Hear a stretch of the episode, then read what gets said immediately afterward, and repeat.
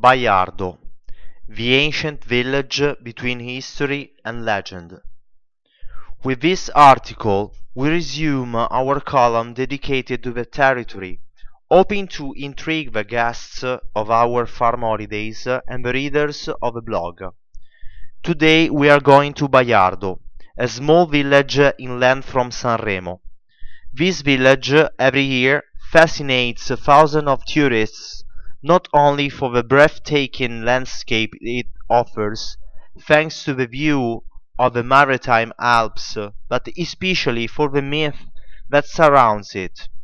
Here, in fact, Celtic populations lived in ancient times.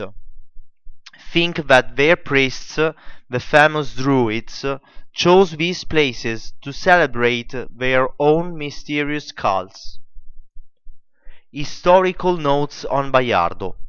The territory of Baiardo was well frequented in ancient times, so much so that different civilizations crossed and coexisted peacefully: Ligurians, Celts, Greeks, and Iberians.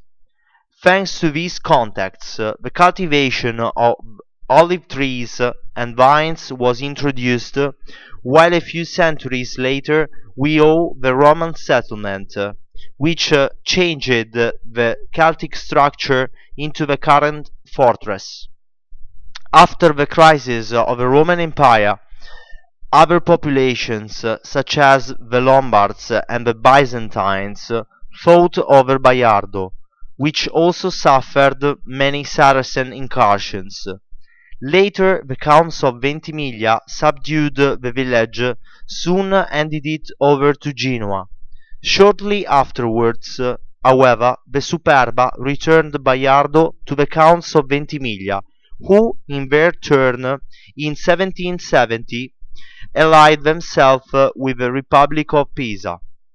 Following an advantageous marriage, the territories of Baiardo passed under the Marquisate of Ceva.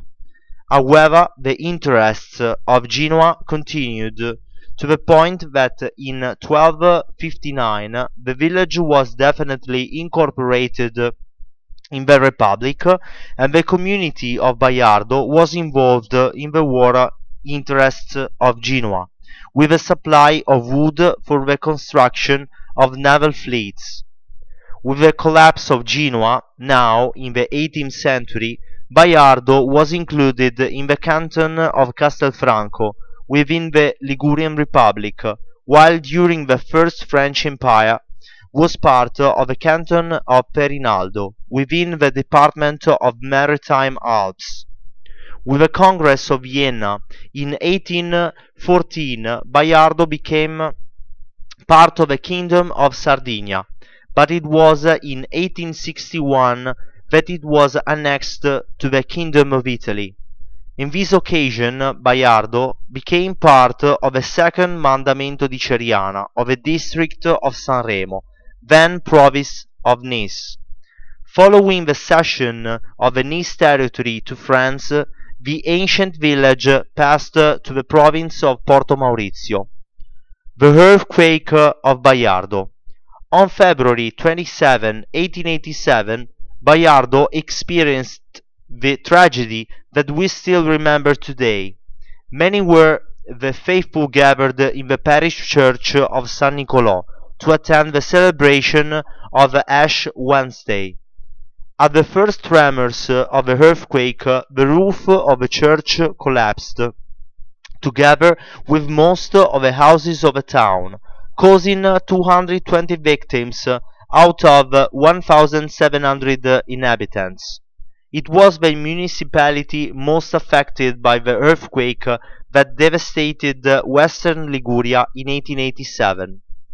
How to get to Baiardo from the farm holidays? To get to Baiardo from our farm, simply take the A10 motorway to Arma di Taggia and then continue on the Aurelia bis to the Valle Armea exit. Follow this road, passing under the highway, until you find a very steep path that, after passing some greenhouses, leads to the provincial road 55. After a few kilometers and some urban bands, you arrive in Ceriana, another village that we will talk about later. This is perhaps the most beautiful stretch, where you enter a forest with so many trees that you can't avoid to take some pictures. After the wooded stretch, you finally find the Gimbegna Pass, from which you can reach Badalucco on the right in the Argentina Valley and San Romolo if you go left. From here you can see Baiardo in all its beauty. What to see in Baiardo? Once in Baiardo, leave a car or a motorcycle and continue on foot to discover this lovely village. Next to the small church of San Rocco, there is a children's playground and a plaque dedicated to the fallen of the First and Second World War. Continuing uphill on the right, we see the town hall, while further on stands the new parish church of San Nicolò, the one built after the collapse caused by the earthquake of 1887. Further on we have the oratory of San Salvatore, and at 2 meters the small square de Sonnaz, where we find the indications for the historical center of Baiardo. Here there is no lack of information about the most fascinating part of the history of the village, with in-depth information about the famous Druids of the Celtic civilization. The Caruggi become narrower and uphill. Just before arriving to the old church of San Nicolò, we see a beautiful little garden dedicated to Bach flowers. After a short walk, you reach the top of the village, where the remains of the old parish church are preserved. The appearance is similar to that of the church of Bussana Vecchia, but unlike the latter, here in Baiardo, you can enter the interior and see up close what remains of the ancient building. In place of a floor, today grows a lawn, and at the bottom, confined to the ground, stands a cross. Only a small side altar remains intact, while outside, on the vault of a portal, you can admire a wall painting depicting the Holy Spirit and several engravings of stone capitals. In this short video, we see closely the remains of the ancient parish church of Baiardo, dedicated to San Nicolò and destroyed in the tragic earthquake of 1887. Entering from the entrance portal, we observe what remains of the walls and altars. From the top of Baiardo, you can feel the charm of a village with an ancient history.